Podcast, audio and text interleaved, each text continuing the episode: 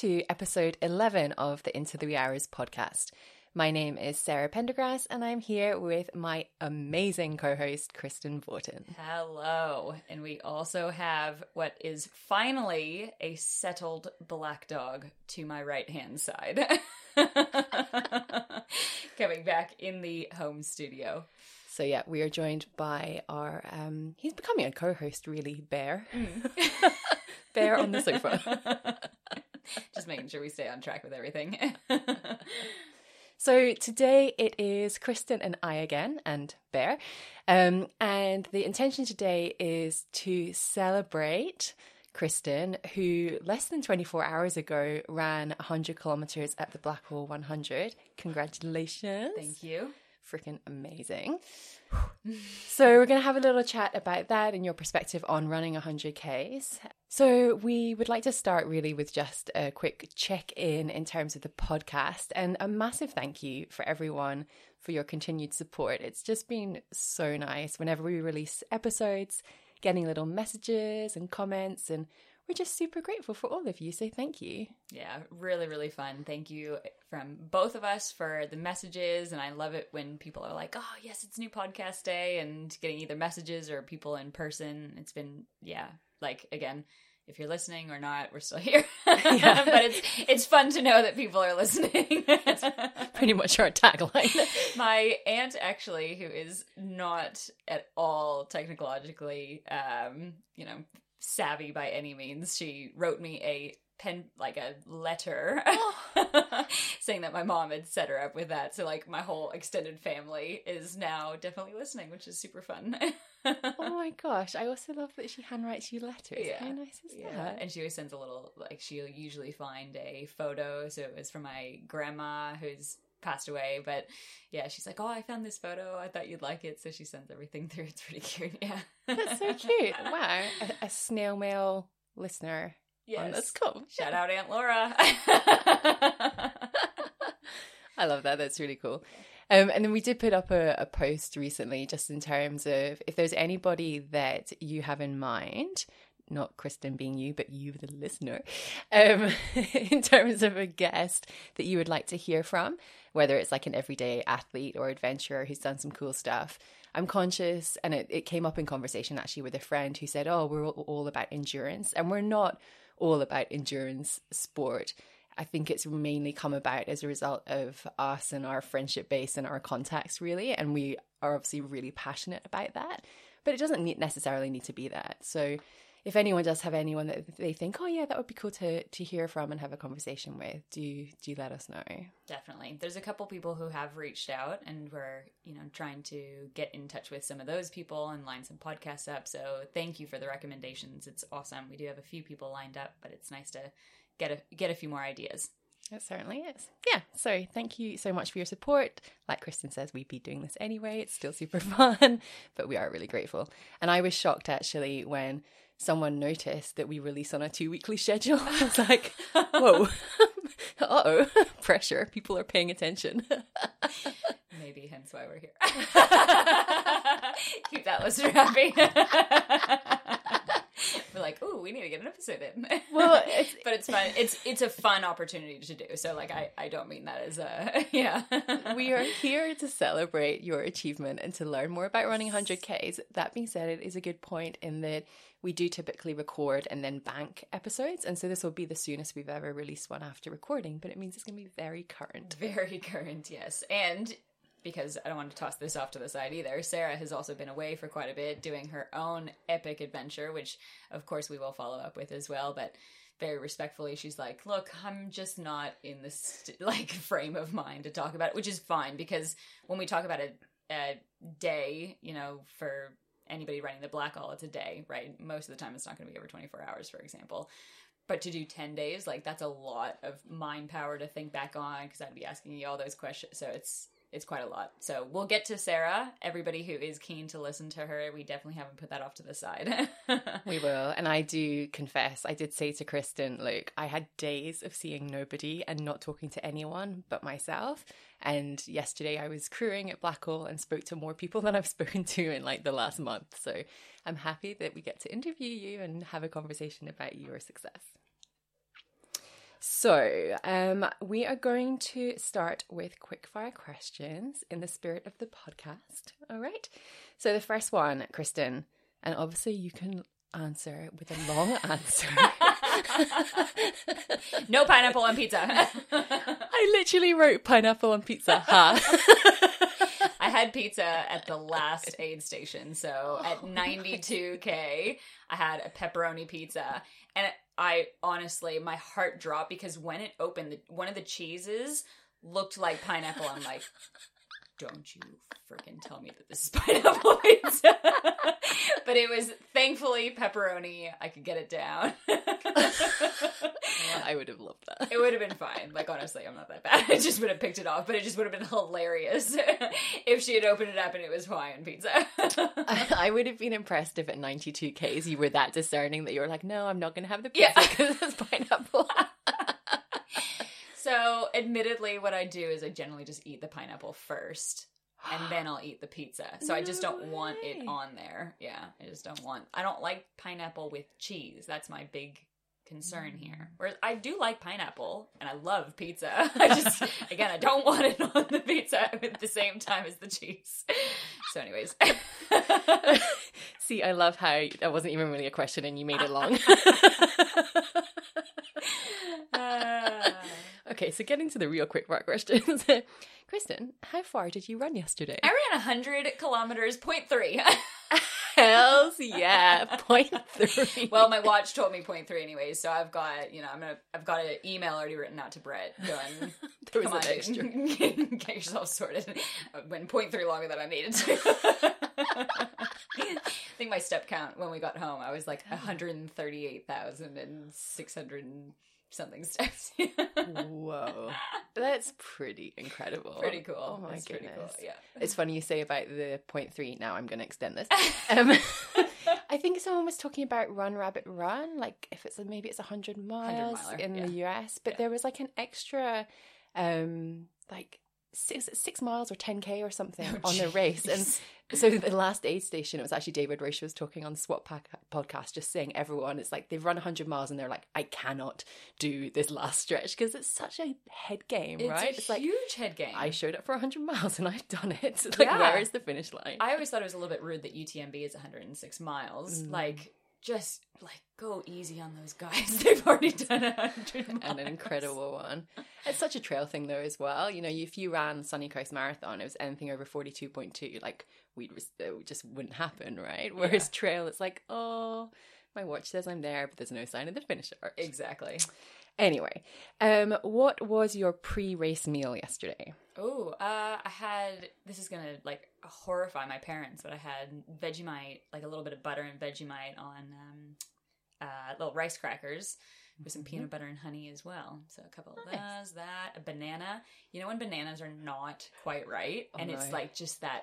Just sticks to your teeth and stuff, like a little bit of a, a vomit from Sarah. Ugh, like, yeah, it I- was, it was awful. It was awful. So, along with karaoke, like the texture of banana, I can't deal with oh, it. Oh, just full stop. yeah, no, Oh, I would never just like peel a banana and eat, eat Oh, it. I like I've got a banana almost every day. No. Ding ding dong, right?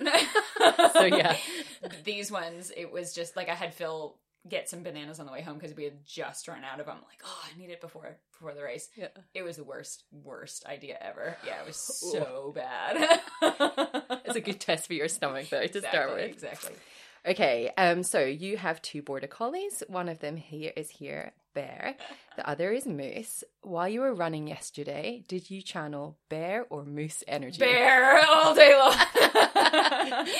they showed up at the start line and Moose was just like so overwhelmed. He just started squealing, which he only does when people come over to the house. He just goes, Like it's this weird bark, like he did it to Sarah when she came over. He's like, I don't know to be scared of you or super excited that you're here. And so he was doing that because everybody was excited and talking up at this kind of level. And so he gets really overwhelmed by that energy. Um, and then Bear, when I had to hand Bear back off to Phil, like, all right, love you, sweetie, see you later. He's like, no, no, no. Like, he kept wanting to pull back to me. So, yeah, Bear is, we were just noting he's almost 10 years old. I reckon he could have done the 100K with me. I reckon he could have For done as well. For sure. And I'm pretty sure I would have happily handed Ness to anyone at the checkpoints as well to, to cover it off too. D- does she have endurance? Uh, to be honest, I've been careful in terms of Yeah. testing her, so we haven't done anything super long. But yes, she is definitely showing signs of having endurance. She could definitely have done the 21K. Like, blistering speed at the 21K. I reckon she would have killed it. Yeah. let's, let's match our dogs up to, Yeah. to run Buckle. Moose, he could be the support crew. no, I'm. I need to give him more credit. He did so much training with me. Yeah, Moose, that's right. love you, man. up. Bless him.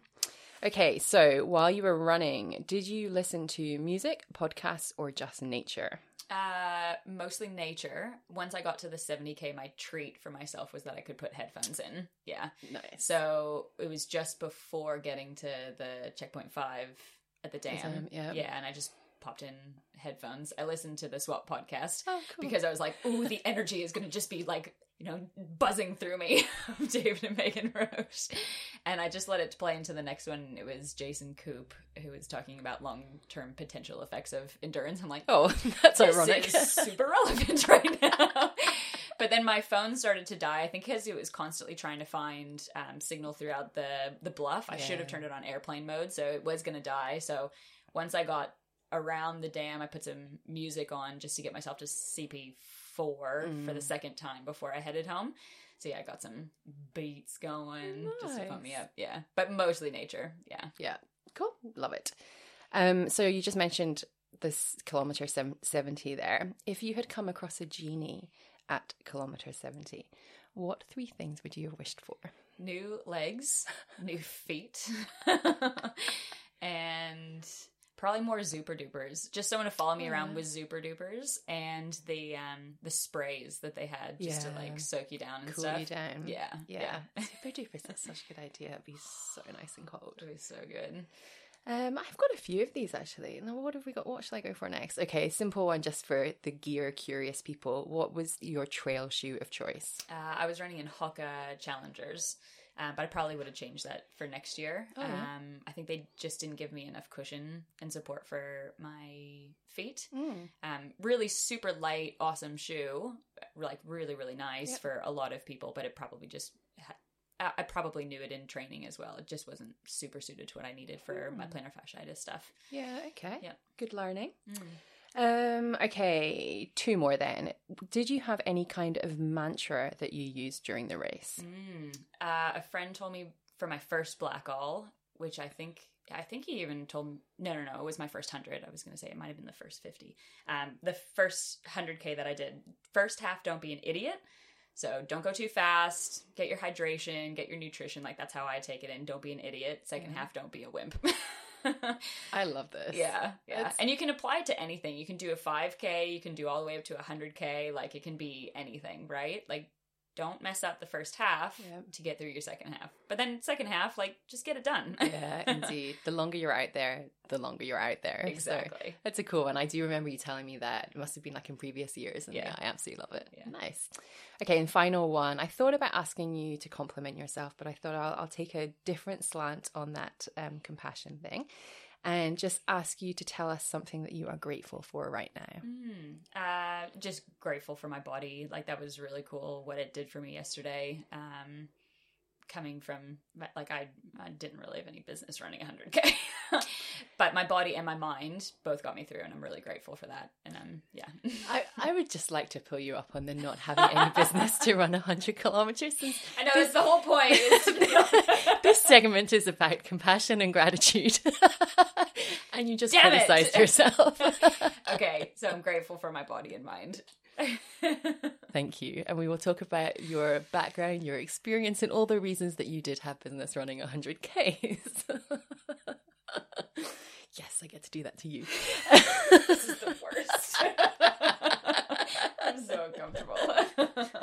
okay, so how about we zoom out and instead of your origin story, let's talk a little bit about Blackall 100. Would you like to tell us what you know about the race and also your history with it? Yeah, well, I think Blackall's actually been going on since about 2014, from Yeah. what I saw. Yeah, so Brett and Megan own Run Queensland, and they've been doing that ever since. Um, the course starts at the QCCC in Mapleton, which is in the hinterland of the Sunshine Coast. Uh, you go out to Kondalilla Falls, which is part of that national park. Um, you come back around. So a lot of maybe the first like 30k is uh, quite a lot on roads. Um, and then once you kick into doing now, do you say Girilla or Girilla or Uh, Gorilla? I chop and change, but I tend to go with Girella. okay. I have no idea. I've got no clue. Anybody who can pull us up on this, the actual pronunciation, I call it the Girilla Yeah, loop. I don't know. What is it like? G H W R U L L A or something Yeah, like that? yeah. Know. um, and so you go through there. Uh, yeah, like it's mostly kind of down in that little gully section. Then you come up the bluff. So the bluff is maybe like this two to three k climb, and you look at and you're like, man, it can't be that bad, right? But you look at the elevation going through all of your hundred k stuff because there's some hills in it Mm, too. there, it's I think the well the elevation I got on my watch is I think it was thirty two hundred. Yeah, but meters, yeah. give or give or take in meters, yeah, for everybody. Um, there's quite a lot of climbing in it, but that bluff, when you look at the elevation ascent in it, is quite like that is substantial. You go from very bottom to very top of your topographic like little graph that it gives you. And it is a switchback climb. Totally, Yeah. and it sucks, and it's always hot. And, and there's like a false summit as well, right? Like every time it gets me. of them, right? Yeah, you're like, I've done this so many times, but it always has the false summit. So, anyways, keeps going around. Um, Gorilla, you get to Mapleton, uh, the like Days area. You go out to the dam, which I just call it the dam. Is it? Kululabin Dam. is it? Yeah, yeah. Yep. Do that around, then you come back in and yeah, finish off from there. So yeah, it's a it's a cool event. I I did a little bit of a this is kind of like a Trail Society shout out as well. Have you been listening to Healy Henninger and Corinne Malcolm and I have, yeah, yeah. and Hillary Allen. So I love it because Corinne i and well, all of them really are like super geeky and sciencey and stuff, Mhm. and they're the point of their podcast is like inclusivity in the sport. Yep. And of course, they're coming from a female white background, so they can only talk about as much as they can. But it's it's awesome. I really like their podcast.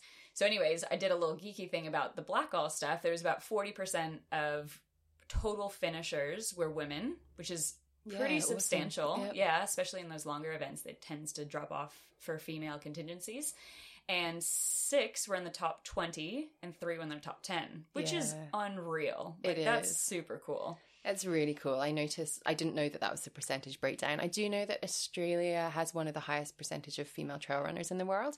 Um, but yeah, seeing, um, yeah, seeing that breakdown and seeing how strong the women were as well in terms Mm. of those those results, freaking awesome. Freaking awesome. I was, I'm really proud of that. And I think UTA almost had like over 50%. Yeah, I of believe female. they did. Yeah. which is, I mean, that's a huge event, so that's really cool to see. Super cool. Um, and in terms of numbers, do you know how many people roughly ran the hundred? Like, I actually have no idea. Uh, I think there was 64, we'll call it 64-ish females who finished. There was a few DNFs in both camps, of course. yeah, Yeah, then we might talk about that later, but there was carnage.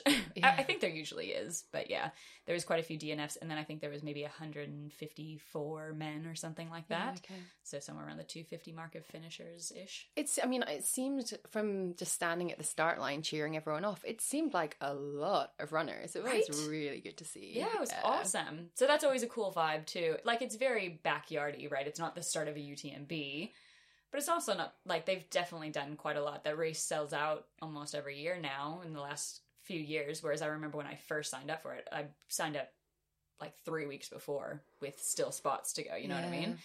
So yeah, become very popular. And then obviously at the moment, hate to bring up COVID, but we are really restricted in terms of interstate travel. So those are Queenslanders that were all all running. So it's Of cool to course, see yeah, as well. yeah. Lucy Bartholomew was supposed to be there, but she couldn't get in from Victoria. Yeah, Yeah, yeah, incredible field. And then in terms of the finish, it has a little iconic bell. Ah, yes. How could I forget the bell? There's a bell at the end that you got to ring,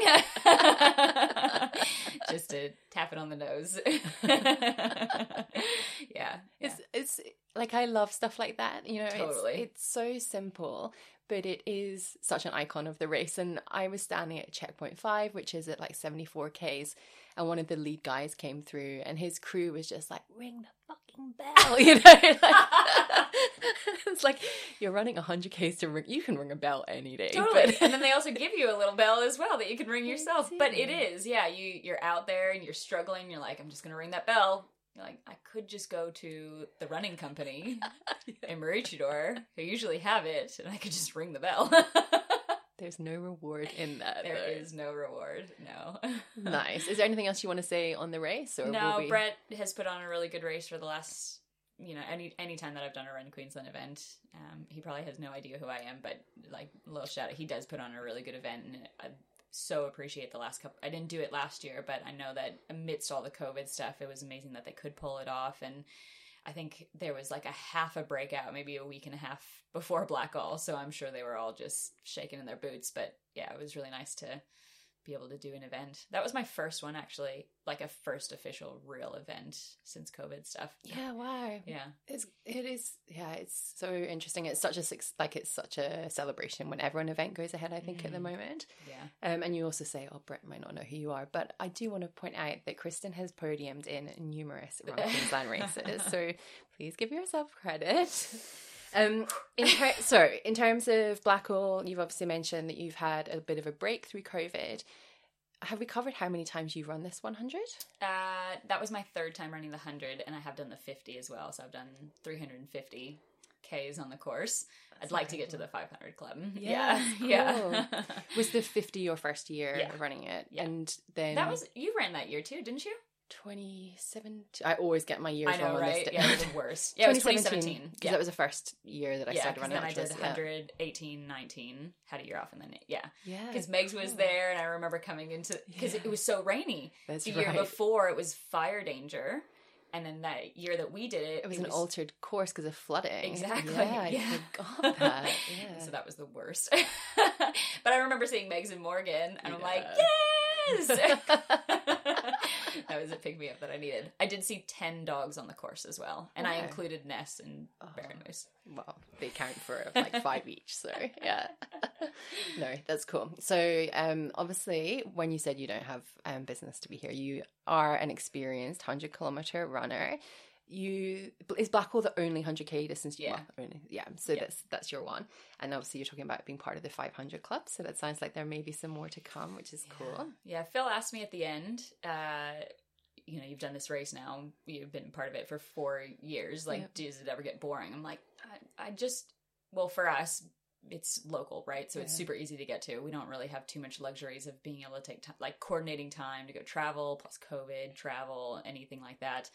So it is something that I can like work a full week, do Blackall, go back to work. That's always how I've done it, for example.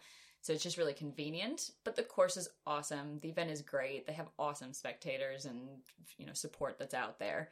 So yeah, there's I've got no quarrels doing that event multiple times. And something you said there as well is it's part of the reason I want to have this conversation because I know you weren't super keen to like talk about yourself.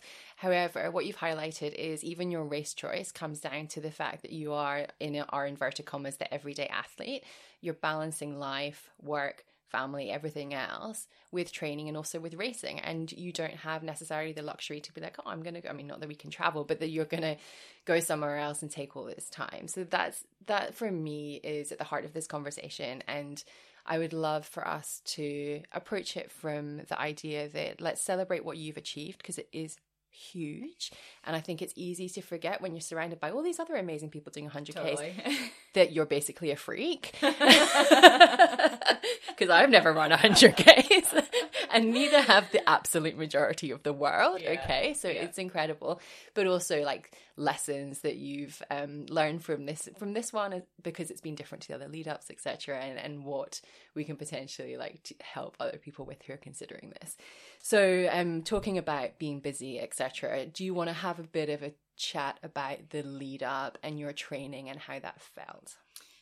Yeah, it wasn't ideal, I wouldn't say. So I've been in my new job for about a year, but I would still say I'm, you know, still finding my feet. So the last couple of 100Ks that I had done, I was pretty, you know, just in my job. It was like it, I didn't have too much stresses, I guess, like externally there that was taking up most of my time. Um, I work a little bit longer hours now, so getting in the strength training was just uh, just everything felt and looked different for me as well.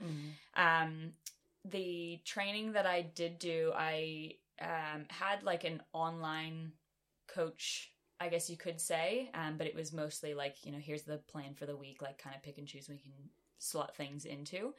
I probably would say I would have been better off just coaching my myself Yeah, to be honest. Mhm. I I do like getting different perspectives of things. I think what I was missing was like pretty key long runs that they weren't prescribing to me. Yeah, okay. And I was really respectful because I I coach a couple of people and I. I always know when they kind of go off my plan I'm like what's the whole point of you having me, right? Mhm. Like if you're not going to do the prescribed workouts, like I'm doing it for a reason.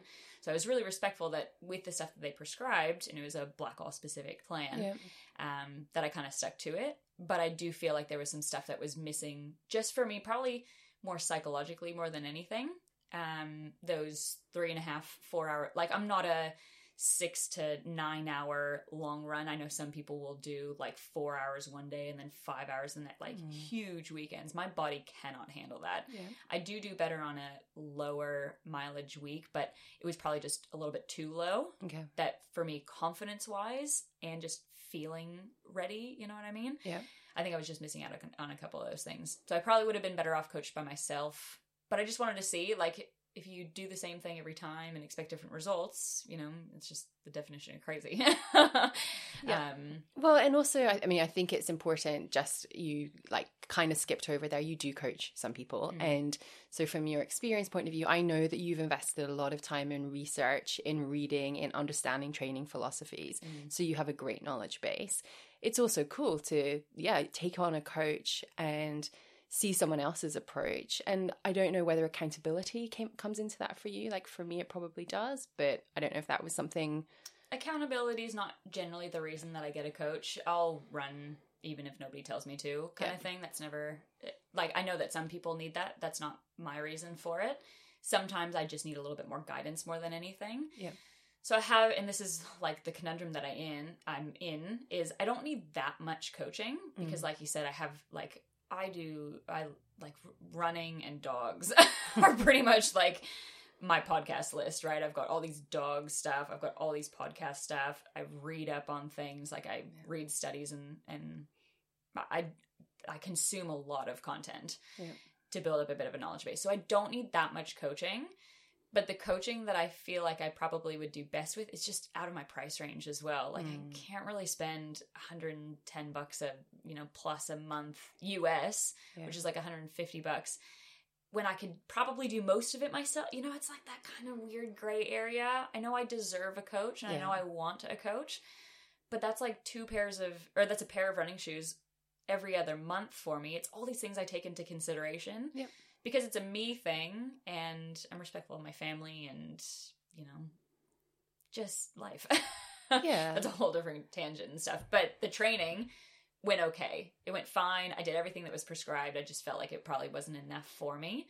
Um, with my job, with the long hours, I would just get home buggered. So I had to account for some of my work as my training, time on feet. Like we had that conversation all the time. Yeah, like absolutely. even if I wasn't running in the morning, I was still doing 20,000 steps a day. Like I was on my feet, right? And I'm pulling and dragging dog, like big old Rottweilers that I've got to like freaking pull back because they're going to knock me over, right? That's half of my job is moving and it's very it's physical. Totally. Yeah, absolutely. And I think it's easy, and I mean, it comes with experience, but it's easy to forget that as well. Mm. That be it work or external stressors Mm. that aren't running, it all counts. Like it's one body that you're operating in, Totally. and it all counts. But it, you, I feel, were good, albeit I know the underlying stress of, oh, I'm not running so much or I'm super tired because you are a very busy person, Kristen. Yeah. Yeah. You really are. Like, you amaze me with how much you can fit into a day.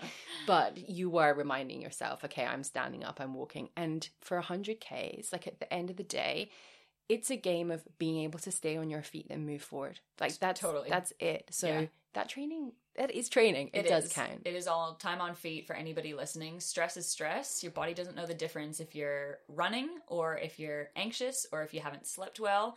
Stress is stress. So it's easy for me to say that to other people, but it's hard to. So I kept having to go, what would you be telling somebody else right now? Like if your friend had come to you with exactly what you're doing, I would have been like, dude, just chill out. It's fine. So I had to sometimes put myself in a different spot to give myself that validation. It's hard. Yeah. You just, you know what it can be. You know what it, anything. Yeah. Yeah, I think the way we talk to ourselves is not the way that we would talk to our friends. So it's good to remember that. Um, and then in terms of injury in the lead up, Yeah, I mean, my feet were like okay. it was never great. Like I still had underlying plantar, and it's yeah, the plantar fasciitis that I've been dealing with for a little bit. Like rest doesn't necessarily that's not the fixer of all things because then my feet don't actually get the strength that they need to get better. Um, but I'm on my feet all day, and then I'm running, and then I've got to do. So I didn't do as much probably release work as I wanted to. Like I would go see my massage guy every couple of weeks, and then I'd be, yep, cool. I'm super back into it. I'll do like I've got a cupping set, and I've got the foam roller and stuff. But like once you get home from work and then you eat dinner, like I just don't, I can't be bothered. So yeah, like injury was always there a little bit in the back of my head, but I was conscious of it, and yeah, you, like you were conscious of it, and also you made it to the start line. And Mm. and with this these endurance events, I'd say that's just that's the biggest battle Yeah. often. So Actually, now that you say that, like I had a bit of like a happy cry at the start line just for being there. yeah, yeah. fantastic. Mm. Yeah, you've yeah you work so hard. Um, okay, so in terms of the race itself, let's have a bit of a chat about that because. Well, I think if you don't mind me sharing, I know you were apprehensive. You did put up a post um, just about you know being undertrained and taper crazies, um, and you ran really freaking well. Okay, Yeah, I was very surprised. yeah. how did it feel? Yeah, I mean, by about 20K, I told you this off air as well. So usually I have like my real low at about 80k. Like I know that that's kind of the spot that I'm like, all right, everything hurts, but everybody hurts, right? So everybody that you're looking around, even though they might look great, they're hurting just as much as you. But like I remember in the last couple years, 80k was just like, man, I, nobody else is hurting like me, right? like, I am the one who's hurting the most right now. But that pain kind of settled in around like 20k this year. so really it was just my whole race of just going this just hurts but it was just a year of being appreciative i think i've got a little bit more perspective too that we get to do these things right? It's a silly event. Like phil and i had the conversation like it doesn't matter if i finished or even if i start right? Nobody actually cares. Walking down to the beach today i'm limping my ass off. Just trying to get to the ocean. There's like you know surfers coming and they're running past me. I'm like just don't look at me. If i go to woolies today and i'm hobbling around nobody cares right? It doesn't actually matter so well, yeah, it, it does matter, but I think it's that perspective. it's just the perspective like yeah. don't don't burn yourself with anxiety over it or get start worrying about what other people think and we had that conversation before it's like a, you know really if like the shit hit the fan and you had to drop you had to drop Yeah. like it, it's okay Yeah. and the majority of people like you go into work and they won't really even necessarily understand running 100k so Yeah. it's, it's like it's your personal journey and it matters but it is also the most arbitrary thing in the world It too when you step back It is, but having that arbit- like having the just that weight weight lifted off my shoulders as well. I could just go, this hurts, but this is awesome. Like I'm gonna get through this, and I'm resilient as fuck. Yeah. so like that's a cool aspect of the sport that I really like so much, and why I keep showing up because like it hurts the whole time. Who signs up for that? like we paid money to do that. Like that's stupid.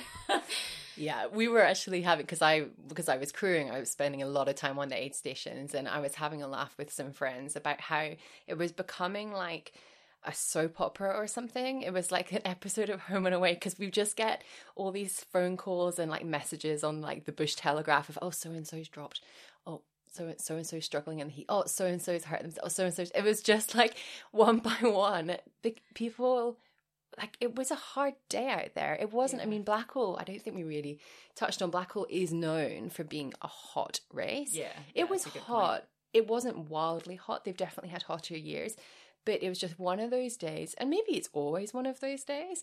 But people were feeling it, and it, it was just that thing of oh, so you know another one's out. and crew are waiting, and then they're like, "Oh, I'm, I'm just gonna drive and pick so and so up," you know? Yeah. like- and it was happening all the time.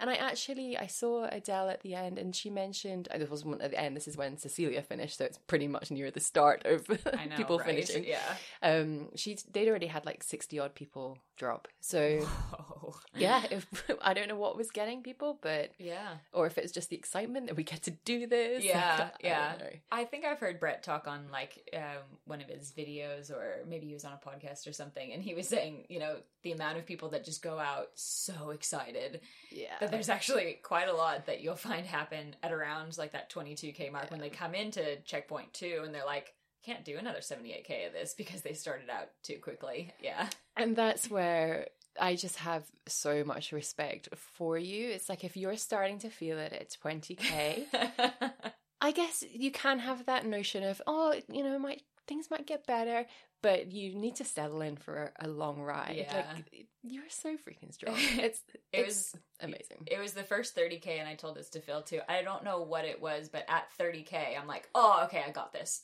Even if it hurts, it's fine. I got 30k. Because if I can get 30, I'll get 60. If I can get 60, I can get 90. And then what's the last 10? Like, that's what was going on in my mind. But the first 30k hurt, which was quite a long time. And did you have anyone crewing for you waiting at the aid stations? No, I'm like for me. There's not too much of a point. I carry everything that might I can. I utilize the aid stations well. Um, I don't like to spend very much time in the aid stations. So even this year, I'm like Phil, don't even bother. Like I'm not even gonna say hi. like I would get into checkpoint four at the very last one, and I just want to go right. Yep. There So- is, although you say there's not point, there is a moral support element that I notice a lot with Mm. people with crew. But you're obviously strong and know that you're just going to keep on moving. Yeah, most of my training happens by myself, anyways. So I, I don't, I, I don't rely on people for that. Like it gives me a boost because it's something I'm not used to. Yeah. but I don't need it. And like I saw, like there was people out at pretty much all stages of it anyway. So yeah, I got a little bit of a boost here Yeah. and there. And some of the checkpoints like CP4 are really busy anyway. So I guess you come in and it's just like, it seems like mayhem anyway. So- Totally, which is awesome. It's buzzing and people are. Cowbells and- Exactly. yeah. yeah. yeah, yeah, yeah, Yeah. It's always good. So it sounds like um, it was tough and you were feeling it. Can you look back and think of any highlights of the day? I love the bluff. like the bluff, you just feel so badass when you get to the top, especially when it's hot because it's always hot, It's right? always hot. and it you get the one side of it it has no breeze and everybody kind of feel and again you look around everybody you're struggling like i love the bluff but everybody struggles Yeah. like so you look at the person next to you or in front of you and you kind of join up with like a train of people and you kind of get to the top and like if you're not totally toast you kind of just feel like all right i've got that i've got that done. You know the the thing with the bluff is it always ends. You just have to keep moving forward right? So that's always that's like literally always the best part. Also best part and i told you this too i am the worst. I don't do any planning. I looked at what mandatory gear i needed two days before so i was lucky i had it all i didn't look at the maps i was like oh it's just gonna be the same thing as previous mm-hmm. years and so usually you have to come into the dam and you go all the way around back to checkpoint five and then you kick out. I got to this weird spot. I'm like, where am I going? This is all different. Got to this different checkpoint of CP5 and I asked somebody, I'm like, it doesn't really seem like anybody's coming back. Do I have to come back here? And they're like, no, no, no, you just keep going. I'm like, yes, I've only got 25K. I was accounting for 30. That was like the best boost I could have gotten. That was amazing. And the fact that I got there like during the daytime. So bluff and checkpoint five.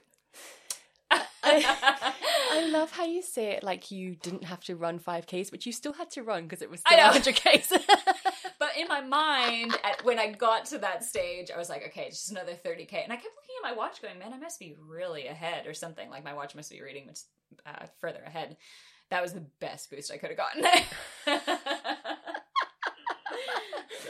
That was good. I love that. That's that's a cool highlight. Yeah. Um, and then would you say, like in terms, I mean, it's obviously very fresh, but your biggest lesson of the day, like you've now done this three times. How do you feel that you've grown as a runner since you started this, and what did you learn yesterday in particular? Yeah. I've given you about six questions. That's right. I can end with a question. a little bit unsure of myself. Um, that it is a really good question because I do think that everybody can take something out of a race. So I think my first year it was just like, what does a hundred k feel like? And then I learned what that is, and that it was hard. Sore. I think my second year was. Um, oh, you're right there, mate. I think my second year was maybe maybe a little bit more of that like what does training look like in the build up because I didn't really focus too much on in my first year. I just kind of it would just run a lot, but it wasn't very focused. I didn't have too much speed stuff. Yep. It was just long distances. The second year, I probably learned, you know, training with in, uh, uh, intervals and uh, tempo work and stuff. So actually training a little bit more like my marathon, Mhm. and then that long slow stuff. Yep.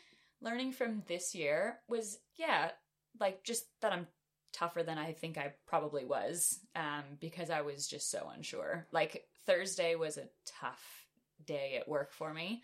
It was hot all week. Yep. I kind of came home. I just I didn't have a good sleep, and I was like, I really don't know if I can if I can do the hundred.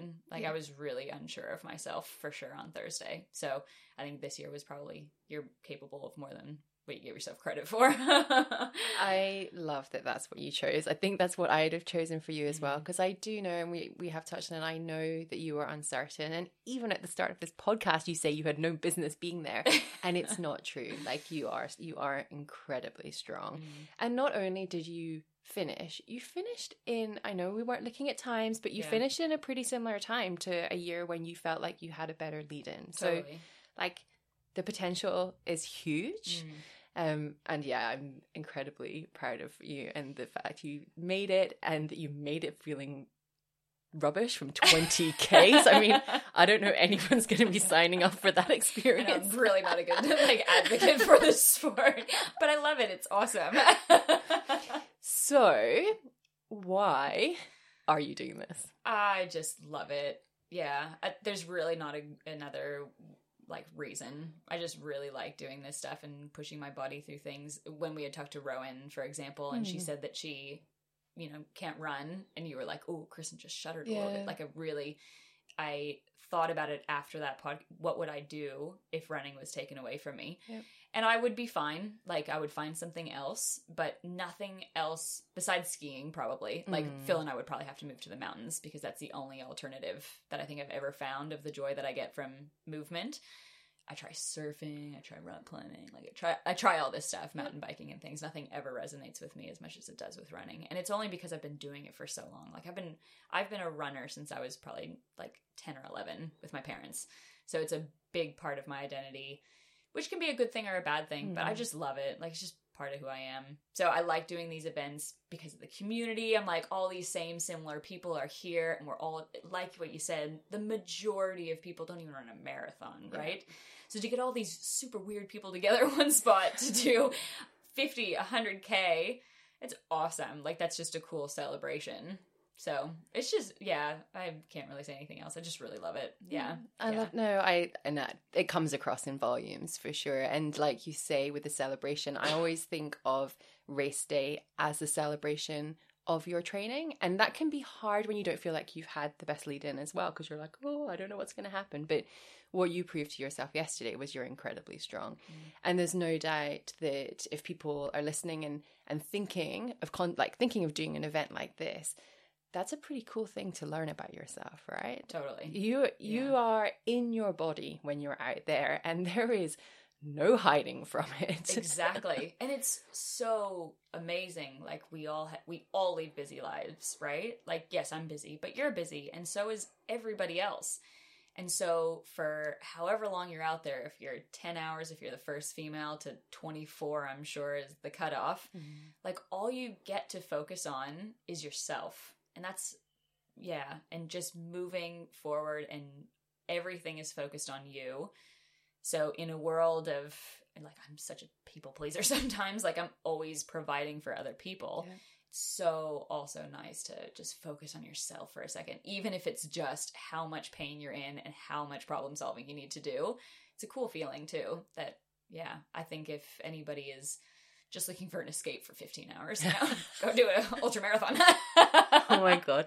I can just imagine people being like, yeah, or I could go and like lie beside a pool with cocktails. just turn my phone off. it's probably much easier, but how much? Uh, how much? How rewarding exactly. is that? That was what I was looking Do you feel stronger after that? probably feel drunker, but it's probably the same feeling, really. Well, talking of uh, fluid intake and being drunk, do you want to talk? Do you want? This is like the worst segue ever.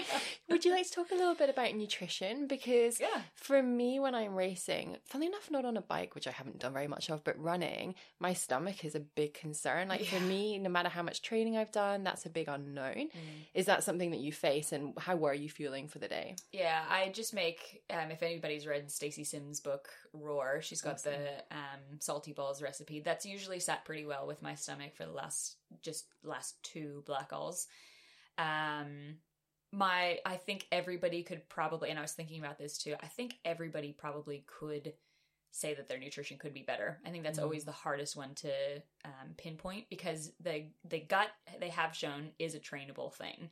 So you can, you know, it's and again, this is where I was like, oh, my training. I just I didn't really focus on my gut. I was like, Mhm. if I'm out there, I'm just gonna run because now is the time to do it. So I probably could have been better about training for my nutrition beforehand. But gratefully so as well. My stomach sat pretty pretty well the whole time because it was the same stuff that I had been eating. But we also joked just before off air as well, like the stuff that you're eating is disgusting, right? so it's probably attributing to some of the gut bombs that that do come up. So my nutrition personally is I do the salty balls. I pulled out my bag at checkpoint five and someone was like, bring some weed. Like it looked disgusting. What's actually in them? So it's uh well the the I guess recipe that I make there's a, a few different kind of offsets of it. I've got a little bit of there's dried oats, uh, some coconut, uh, vanilla protein powder, uh, peanut butter. They say use rice um, syrup, Yeah. but of course you've seen that I have 101 honey, Honey, containers yeah. on my table, so I substitute for honey. Yeah. so it's a little bit of a sweeter kick, and I get a little bit of the sugar and the carbs and uh, protein, especially just to help out with a little bit of the um, muscle damage that inevitably happens when you're running 100k. So that usually sits pretty well, but they are quite dry. So you like by about 50k, I'm eating it, but like I have to chase it down with the water because my mouth is so cottony. This sounds so fun. Yes. Um, Guys, do 100k. It's awesome. but at all the checkpoints, usually I'll take in a hum- whole bunch of watermelon and bananas for those of you who like bananas. um, anything that you can eat, eat that. That's all that I usually tell my athletes or anybody who asks. It literally does not matter what you can eat as long as you can eat it and if you can eat it for a long time. Yeah. Yeah, I think those are two key things that you forget when you become accustomed to this. But one is, yeah, can you eat it moving? Mm. Because that's a foreign thing if you haven't Yeah. done this before. Um, and then can you eat it for a long time? Because that like fatigue of food, Mm. it gets real. And it is so important that you can keep fueling the whole way through. Exactly. I always think of it like it's like I'm looking after my future self in a race. Like even Yes. if at the beginning I'm like, I feel awesome and I don't need to eat. Sarah, in a few hours' time, is going to wish that she actually swallowed that down. Yeah, So, yeah. I generally try and focus more on the beginning of the race because I do like every like everybody. I'm sure you you just lose all of that palate towards the second half of the race. So I did a lot of like front loading because I know that I don't do well in the second half. So I, I was still eating by the end. Actually, I had a pizza at 92k. pizza. Yeah, like I mentioned. So that was pretty good. That was like exactly what I needed at that time. So that was a lifesaver to get me through the last 8k. Um, and then for I actually I I will give myself credit. I did great to take in um, hydration because all of that stuff with your nutrition is also only up to a point. Because if your blood volume starts to thicken up, if you're becoming dehydrated, Mm. nothing gets absorbed, and that's where you get your gut bombs. So I was pretty focused. Usually in Blackall, I only fill up my. Um, I've got a Nathan bag with two liters on my on my back. Yep. So usually I only fill that up once. So I've got the start of the race and then usually at uh, checkpoint three. This time I filled it up like maybe three or four times. Plus I was constantly taking in Nuun hydration. Yeah, so I had okay. that in your Salomon flask because Yeah. again I couldn't find my bottle the day before the race. Talk about prepared.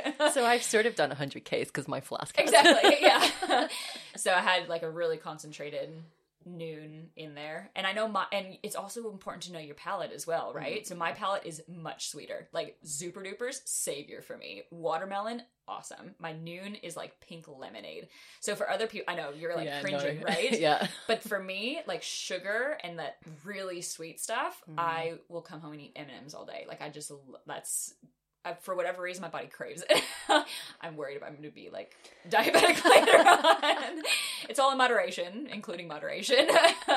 Um, but it's important to know your palate as well because some people are going to do better on other things. So just because the front leader might have done xyz doesn't mean that your body so it is important to do the training so I have come in while unprepared in my training wise. I kind of have known what has sat well, and I didn't have any gut bombs or anything. I just couldn't Yeah, eat as well in the second half, which was expected. yeah. Yeah. And it's a really important point that ev- like everyone is different, everyone's body is different, and potentially race to race, depending on conditions, are different too. Absolutely. And there's no doubt when you're standing at the aid station all day, you see all sorts. Like it is amazing the variety, and the palette is a really good point. Like I'm much more um crisps or chips, uh Clif Bar, and like citrusy stuff, like not sweet at all. I just c- like cannot swallow it down. Mm, So yeah.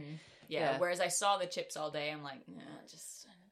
I probably need the salt, but I just I couldn't couldn't palate it. do you take salt tabs at all? No, I did my first 100k. Yeah, I did my first 100k. I I go back and forth. Again, if salt tabs work for you, like 100% do that. There's some people that, you know, they come out and they've got white like all over them, right? Like that is, yeah, Me? you. like you're a very heavy sweater, you're a very heavy salty sweater. Yeah. I'm more of like a glistener, and that's just because our bodies are different, Mm. right? So I actually don't think I need that high salt intake blast. Yeah. I didn't notice any difference of benefits or detractors, and I've read a few things about detractors of salt tablets. Yeah, absolutely. Yeah. So I decided I'd, you know, after that first 100K, that was the only time I've ever really taken salt tablets. It had salt tablets and magnesium, Mm. so that kind of helped out with the cramping. I think that's Yeah, the whole did- idea of it. yeah, I was about to say, did you have any cramping? Mm, I mean, everything hurt. But you weren't like, nothing like there was a couple of twinges in my in my quads maybe around 80k and i'm like oh how, like how's this gonna go but nothing ever came to anything which i was happy about. So I, no personally i don't take salt tablets but i know that they do work really well for some people especially super super heavy salty sweaters. Yeah, there are definitely some stomach things that go with them as well, which aren't so great. So I'm always a bit nervous, but yeah. do you take salt tabs? Um, I carry them. yeah okay in the very very dire circumstance just so you have them or I have a pretty solid history of really terrible cramps when I'm racing towards the end. And I mean, like, I've been in the dungeon, which is like one of the trails that Run Queensland operate. Um, I think it was Bira at Daybreak, the marathon I yes. was doing. And I, yeah my- i remember that my, like, all my legs, every muscle was cramping so badly that I was falling backwards trying to like hike up stuff because my legs were like locked straight. And someone pretty much like carried me over like a bit of fence. I really, really struggle. But that race, funnily enough, I had given my salt tabs. So I'd passed this guy who was like lying in the middle of the trail cramping. Oh my god. And I'd run past, and then as I'd run past for like a couple of minutes, I was like, "Oh, I have salt tablets." So I ran back and gave them to him, and then And then lo I and had behold. nothing. I mean, what kind of karma is that? That's the worst kind of karma. Seriously? Who's dealing with that shit? Maybe they just wouldn't have helped. I think I was too far gone. true, yeah. But yeah, no, it's yeah, it's a it's one I've tested, but I just don't really like to use them in training because it just seems a bit weird taking all that salt in. Like, Yeah, yeah. Like there's benefit of salt. Like I've got every all of my meals are extra salt on them, right? And that's kind of all that I think you need most of the time. Yeah. What what do you usually take if you're like racing or riding or things? Like you more of a savory palate, it sounds like? yeah, savory. Um, More real foods or do you do gels? Have you ever done gel stuff? Um, so, oh, I've tried everything because Yeah, of okay. stomach issues. Mhm. Back in my triathlon days, which were short lived, I did gels. Um, I just hate them though; they're so sweet and disgusting. Yeah. I discovered Spring Energy gels, which I freaking love. It's like a real food in a gel packet, so Mhm. I absolutely love that. But to be honest, it gets super expensive if you want to fuel a race on that. Right. That's my problem. Yeah, so I've I've typically, if we're talking running, I've typically been um like a tailwind or an Infinit powder mix Mhm. in flask because I just find that really simple. I drink like 500 mils an hour, and that's my strategy. I And just, so that's got like your carbs and your um, calories in that. it does, yeah. I think And I'd like to try that. Yeah, because I was taking fluid so well. So Yeah. have you found success with that? so that's worked pretty well for me. Obviously, I've still had cramping issues, so something's out there. I do tend to carry like I'll have a Clif Bar or something just to mix it up. um because it's nice to chew like i like the real food thing Yeah. but the simplicity i know i'm always thirsty so that for me works with those mixes Yeah. yeah and it's quick at aid stations and stuff to sort it out too so that's typically been my thing Yeah, I've I've tried the liquid calories. I think it was maybe my first mar- or maybe my second marathon or something like that. But I think I had done it to like um it wasn't concentrated in the right way and that's where I got cramps from it. I'm like, Yeah. "Oh, I'm just to throw this out." Right? So I threw out the baby with the bathwater. yeah and I didn't actually like refine anything. So like I had this whole big bag. Uh, I think Infinit actually because they do the custom blends for you. yeah. They're up in Coolum, aren't they? yeah Yeah, shout cool. out jason rach yep Yeah, I, Yep. I met Rachel actually. Oh. She's got a dog that's got She a problem, so she's gonna come to me. but yeah, she was there with Helen. Anyways, I had this like half a bag that was made just for me, Mm. and I just gave it away. I'm like, oh, this is you know. I'm I'm done with this, but I definitely did not give it a chance. But I, I was actually thinking about it during the race because I was doing so well with fluids that it would be something to look into.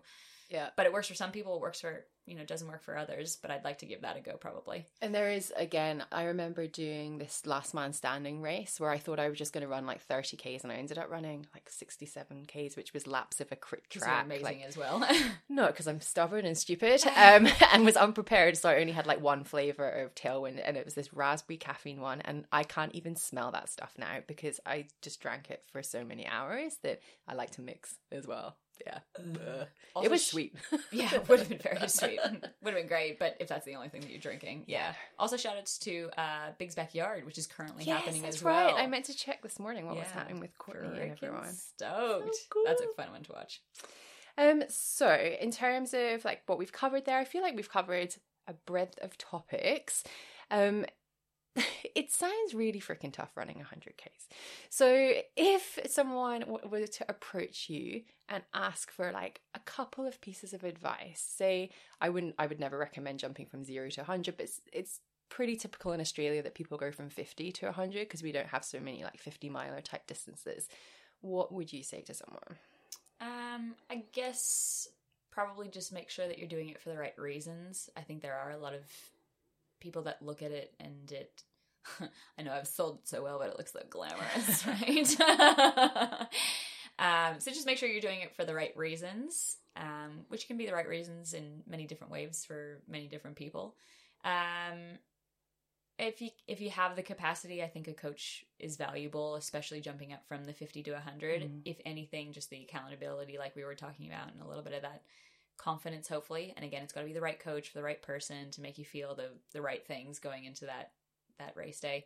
Practice your nutrition, just like all the basic stuff. Really, like it's not actually that hard. It's just it's just doing it as well too. There's a lot of people who come in balls blazing and they're like, oh, I'm gonna train so great, it's gonna be awesome. Like the training is part of the fun, and if you don't enjoy training and you don't enjoy putting in the work, you're probably not gonna like it anyways. Yeah. Like I've, I've got to get up at five four fifteen. Like that's just the reality of me getting in my day and stuff.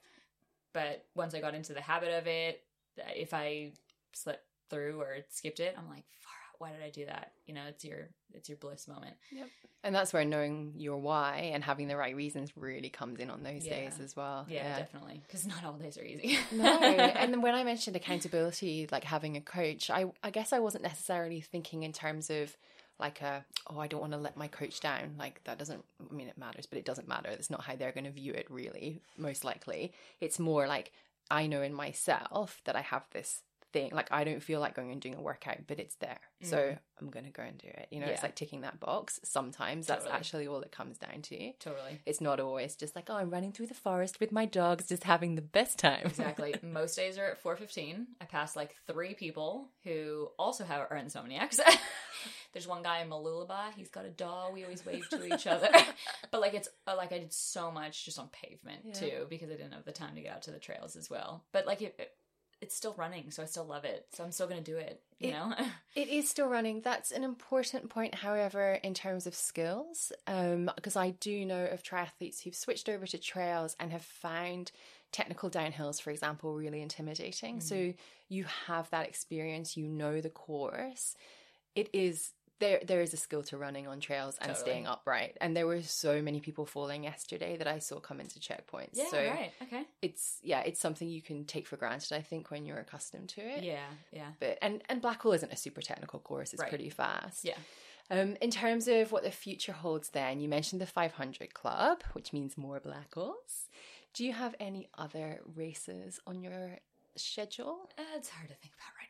Yeah, I know, and I hate I hate that thing as well. Well done, you Totally, finished, but totally. it's more no, and it's a yeah. even like bigger picture because I know Western States at one point yeah, was a dream. like I'll, that I'll always put my name into the lottery as long as I'm doing it. Um, I have no expectations to do that race in any sort of timeline because it could be 10 years before. Like at the rate it's going, it could be 15, 20 years, right? yeah. So if I do a race that qualifies, I'll always put my name into it. And if I get drawn, that's awesome. But never will I ever like bank on doing it because I'm also not going to ever win a golden ticket. Yeah. which is totally fine. Like again, it's not not the point for me. So just at this stage, probably yeah, just Blackall again. I'd like to do some more like just smaller fun races. Like I actually do. While I do like doing the hundred k and the long stuff, I think I'm actually pretty okay at the speedy stuff too. So it's fun to You like, were definitely pretty okay at the speedy. yeah. stuff, yes. So like it's fun doing 10k hit outs on the trails. So like I'd like to just get back into doing a little bit more of those smaller events um cuz they're just fun. And again, the part of it that I love is the community aspect of it and if I'm running by myself the whole time, sometimes I feel like I miss out on that. So, just making more of a conscious effort just to be part of it. Like I would love to say I'm planning this huge epic thing of some sort and there's plenty of ideas that roll through my head but it's also i just don't have the luxury of time Yep. um, so if that ever comes up i'm sure i'll pull something out but i'm also terrible at planning so just whatever happens happens it's it's kind of a, a hard time to plan as well. Yeah. mid pandemic, Exactly. So it's perfect. exactly yeah I, I actually i was talking to my dad um, he's done leadville uh, the bike race a couple of times yeah, wow. and like we should get your dad on the podcast. i podcast. know actually dad is dad does so much yeah. again, my sister's way cooler than me. My dad is freaking epic. Um, yeah, Andy Russell is amazing. So we had this kind of like bit of a I guess it was more of an appreciation chat for me because we haven't hadn't ever really talked about the fact that he had done Leadville. I'm like, Dad, you didn't even tell us what you were doing. Like you just I remember you leaving and he had done, you know, he'd gone to Leadville twice, so he did Leadville twice, and then he had some of these other like races that he had done. I'm like, you didn't sit us down and tell us what you were doing. We just knew you were doing a bike race. And dad was like, I am so proud of Leadville. Like mom has been instructed that if I die, I am being buried with my Leadville belt buckle. Like cool. right? Wow. So like stuff like that is pretty cool that my dad has done, and he he always talks about how he wants to get back into running because he sees me running and stuff. Mm. So I would love to eventually do an event with dad, Yeah. and you know, kind of do like we'll do our training separately. Obviously, meet somewhere either in America or here, and then do it together. I think that'd be super fun. Um, Mom can be the crew, Phil can be the crew, and they can kind of check in with us. So that would be amazing. But I would love to do a race that my parents can be involved in as well. Yeah. So I was like texting them throughout the day, like just made it past CP3 so that they feel part of the experience as well. But it would be freaking amazing to have them actually there and and watch me because they had they don't know me as an ultra runner. I've Yeah. only been an ultra runner since I've been in Australia, Aw. so it'd be cool to have them be part of that. That's always something in the back of my mind too. I love that. I trust that will happen for sure. hundred percent, yeah, absolutely. What what event it is, I don't know. There's a few in Tahoe I would like to do. Yeah, That'd be beautiful as well. Yes, yes. Western. States, maybe if I get to the 200. Even that event's selling out now. It's yeah, the popularity of trail running is definitely Yeah. skyrocketing. So if people think I'm weird for doing 100k, there's people out there who do 200 miles. yeah. would that be something that ever interested you? Uh, I would need to make the jump up to 100 ki- miles. Yeah. So I was thinking maybe Tarawera might be a good first 100 miler. Even just like knocking out like Glasshouse 100 miler, that's a local event as well. Yeah. Just, I, I think that's pretty runnable. I Yes, think very runnable. Yeah, like over 100k, we did 3,200 meters of elevation. I think that's it's relatively the same over 100 miles, if not less. and it's not single track either. It's like fire trail type exactly, stuff. Generally. yeah. And so that would literally just be to tick the box of a 100 miler. Um, I think that's more of a mental game more than anything that Mm, race because you don't definitely. have your winding, you're like oh, again some some of those hills are a bit of a reprieve yeah, when you come up to them because you're like oh finally I don't have to run I can just hike it out and use different muscles and things yeah And the other thing with Glass House is you just have, and I say this because I'm thinking of the bike ride I just did, you have long straights where you can just see for miles as opposed to that winding trail where you're like, oh, what's around the corner? Instead, it's like, I can see where I'm going for the next hour. and it is so far. Yeah. How was your experience as a crew member? Like you had crewed before. Last Yeah. year you were in a boot. so bit different this year. You also had your dog this year. You had a lot of moving parts going around. So like how is how is it on the other end? Of being part of that event, but because the crew and the spectators and the support is awesome. So, like to you and everybody else who does the volunteering, thank you to everybody because that really pulls us runners through. Like it's an awesome. Again, this is why I love it. It's such an Yeah. awesome event and so well run. Yeah, the volleys certainly hold the event together. It is incredible, and they're doing long shifts at, a, at an event like this as well, Oh well into the night. So yeah, really amazing. Yeah, um, crewing is it's freaking exhausting, It man. would be, dude. Do you know how hard it is? so yeah, I've crewed a few hundred Ks now. This was the first one where I wasn't wearing a moon boot, so that was a luxury. But like you say, I, I brought Ness instead to have as an extra challenge. Little handicap. oh man um but no it was awesome so i was crewing for cecilia Mattis, who we've had on the podcast previously and um she is the cheeriest most awesome runner and she had a really tough day and I wasn't well, not that I wasn't expecting it. I'm always prepared for that being the case. But when it started happening, I was like, "Oh, We've got a problem solved this here. is interesting and problem solving is like you mentioned problem solving earlier it's my favorite part of endurance sport and it's probably yeah it's my favorite part of crewing as well in a sense because i love that stuff yes. um so i get to do stuff too although for cecilia i didn't really do very much other than drive a few hours because you are driving for a few hours when you're crewing from checkpoint to checkpoint Totally. um you guys take the shortcuts and and we have to drive for hours Jeez. So did you listen to podcasts? Like how did you get through that? no, it's okay. I made it three things. but I actually fueled really poorly. And I've done this before where I just kind of am so focused. I probably have like way too much anxiety about making sure I'm at the checkpoint in time because you don't know when your runner's coming through and you don't want to miss them and you need to get parked. I mean, there's a lot that goes on here. totally. But it did actually make me think um, if you're crewing something like a 200 miler, like there's a safety element involved as well. Because I like, even yesterday, I was distracted at times driving. I got may have got a little bit lost at one point because you can't go where Google Maps tells you because it's on the course and all sorts of stuff happens. Um, but yeah, it's it's fun. Like it's awesome to see one runner coming through that 100 kilometer journey, not knowing necessarily what to expect as they're coming to an aid station. You also start to pick up friends because everyone who's following runners of the same speed are doing the same thing. So there's like a different community there as well. Um, but no, I I love it, and it's a real honor to to support Cecilia. She'd have got through it without me, no problem. But it was cool to be there, even just to simply drive her there and drive her home. Because last year we hadn't even talked about that, and when she finished, we're like, thank goodness you don't have to drive home. Like, that's not what you want to be doing at the end of a hard 100. So, yes, it was great. Always a pleasure to be a part of that community. And for me, it was like an annual catch up with people because I haven't been running. So that was super fun as well, just to see people too. And exhausting. And I am exhausted, but I can walk downstairs and no problems. yeah, Sarah was following me down. I should have let her go first. You're doing very well. I'm impressed. You're in I was doing shape. one foot at a time.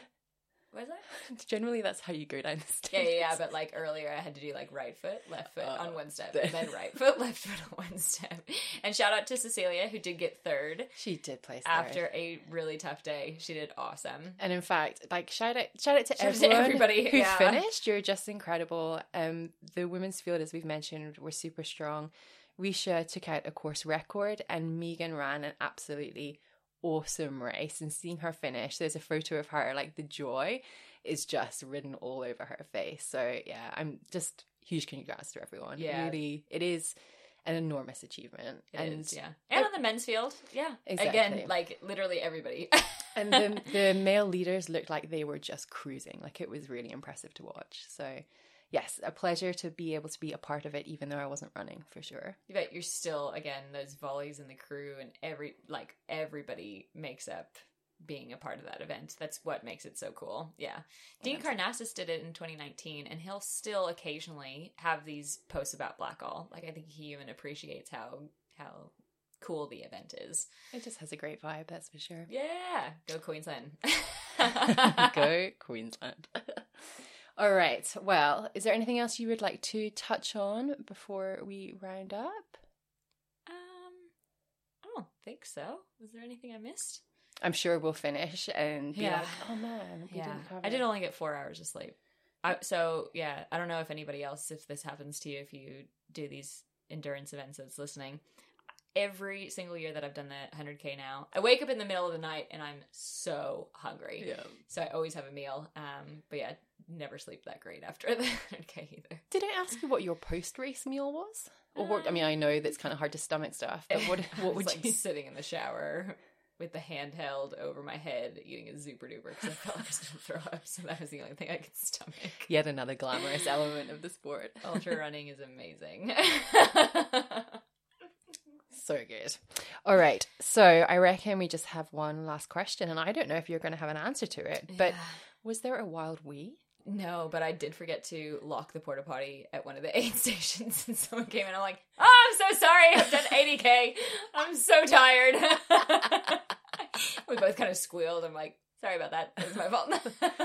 Anything goes. It's all yeah, good. but no, portaloos are uh, probably the wildest that they get for me. Which Yeah. can be pretty wild. yeah, they were pretty cleanly. It was not too bad. Well, thank you so much. I know that this wasn't your first choice to do. I'm so stoked we've had this conversation. You are incredible and definitely an inspiration to anyone else thinking of running 100Ks. Amazing. Thank you very much. that was so uncomfortable. It's all right. We got through it. We got through it, and you so, are you awesome. bear. Where is he? He's next to you. He's just. Bear is sleeping beside me. That's a nice guy. He's like, did I hear my name? Is Yeah, it time for walks yet? Time for a run.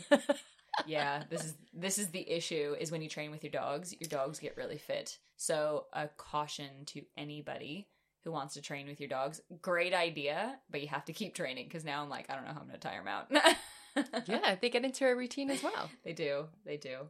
All right. Well, thank you, everybody. Uh, rate, review, subscribe, whatever you do to a podcast. Yeah. Only if you like it, obviously. exactly. and yeah, we'll catch you next time. Thank you. Thanks for listening to another episode of Into the Wee Hours podcast. To get in touch, you can find us on Instagram at Into the Wee Hours podcast or email us at Into the Wee Hours podcast at gmail.com. Sarah is all the gear, nay idea, and that is N A E for all you non Scots people. And Kristen is at Kristen Vaughton on Instagram. To read the show notes or to find out more about fast packing and bike packing workshops, visit intotheweehours.com or follow at Into Hours on Instagram and Facebook.